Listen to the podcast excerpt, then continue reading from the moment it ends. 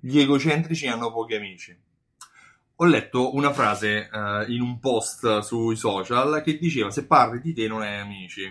È vero, ci ho iniziato a pensare. Ci ho iniziato a pensare perché mi sono reso conto che anche nell'ambito aziendale, anche nell'ambito dei programmi fedeltà, quelle aziende che parlano solo di sé, che magari parlano abbiamo i migliori prodotti, abbiamo raggiunto i migliori risultati, siamo leader nel settore, sono rimaste ancorate a un tipo di comunicazione troppo aziendocentrica, se, se esiste questo termine, questo termine eh, che fondamentalmente non porta nessun vantaggio ai propri clienti.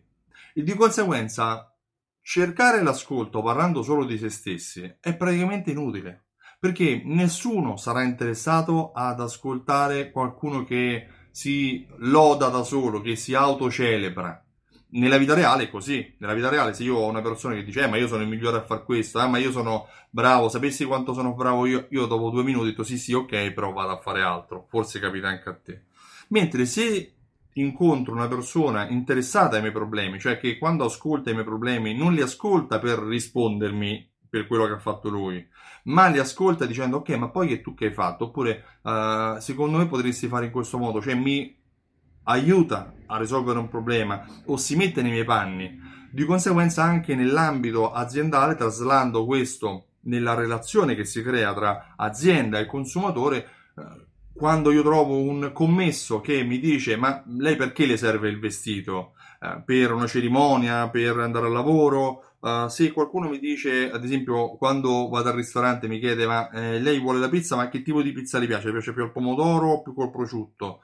O se uh, semplicemente magari mi dà un consiglio dicendo guardi, noi abbiamo buoni i carciofi e la pizza con i carciofi è stagionale e molto buona. Se non l'ha assaggiata io gliela consiglio perché secondo me è una primizia. Cioè andare anche a rispondere alle esigenze celebrando le proprie capacità, ma risolvendo un problema è, è utile, ma è sempre necessario effettuare prima una fase che è quella dell'ascolto.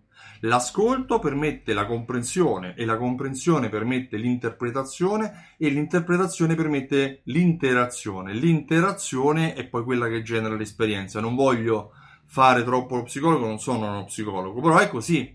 Se c'è interazione positiva, si genera un'esperienza positiva e questa esperienza positiva è il primo input per fidelizzare i tuoi clienti.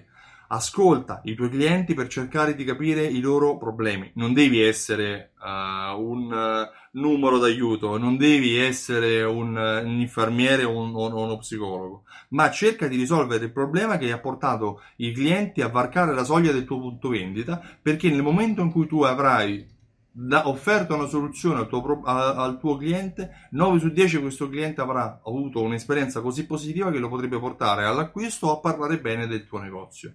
Io mi occupo di questo, di fidelizzazione dei clienti. Ho creato un programma, mi chiamo Stefano Benvenuti e ho creato un programma che si chiama Simsol, simsol.it come il sito, e permette di legare raccolte ponti Fidelity Card a marketing automatico per darti supporto anche nel inviare queste comunicazioni, nello stabilire queste, queste relazioni con il tuo cliente in modo sincero e automatico, facendoti risparmiare tanto, tanto, tempo e dando comunque ai tuoi clienti il supporto di cui loro hanno bisogno. Se hai maggiori domande, clicca qua sotto e lasciami un messaggio, lasciami un commento, oppure visita il sito simsol.it e se vuoi lasciami un commento, alla, una domanda alla pagina contatti. Io ti ringrazio e ti auguro una buonissima giornata. Ciao, a presto!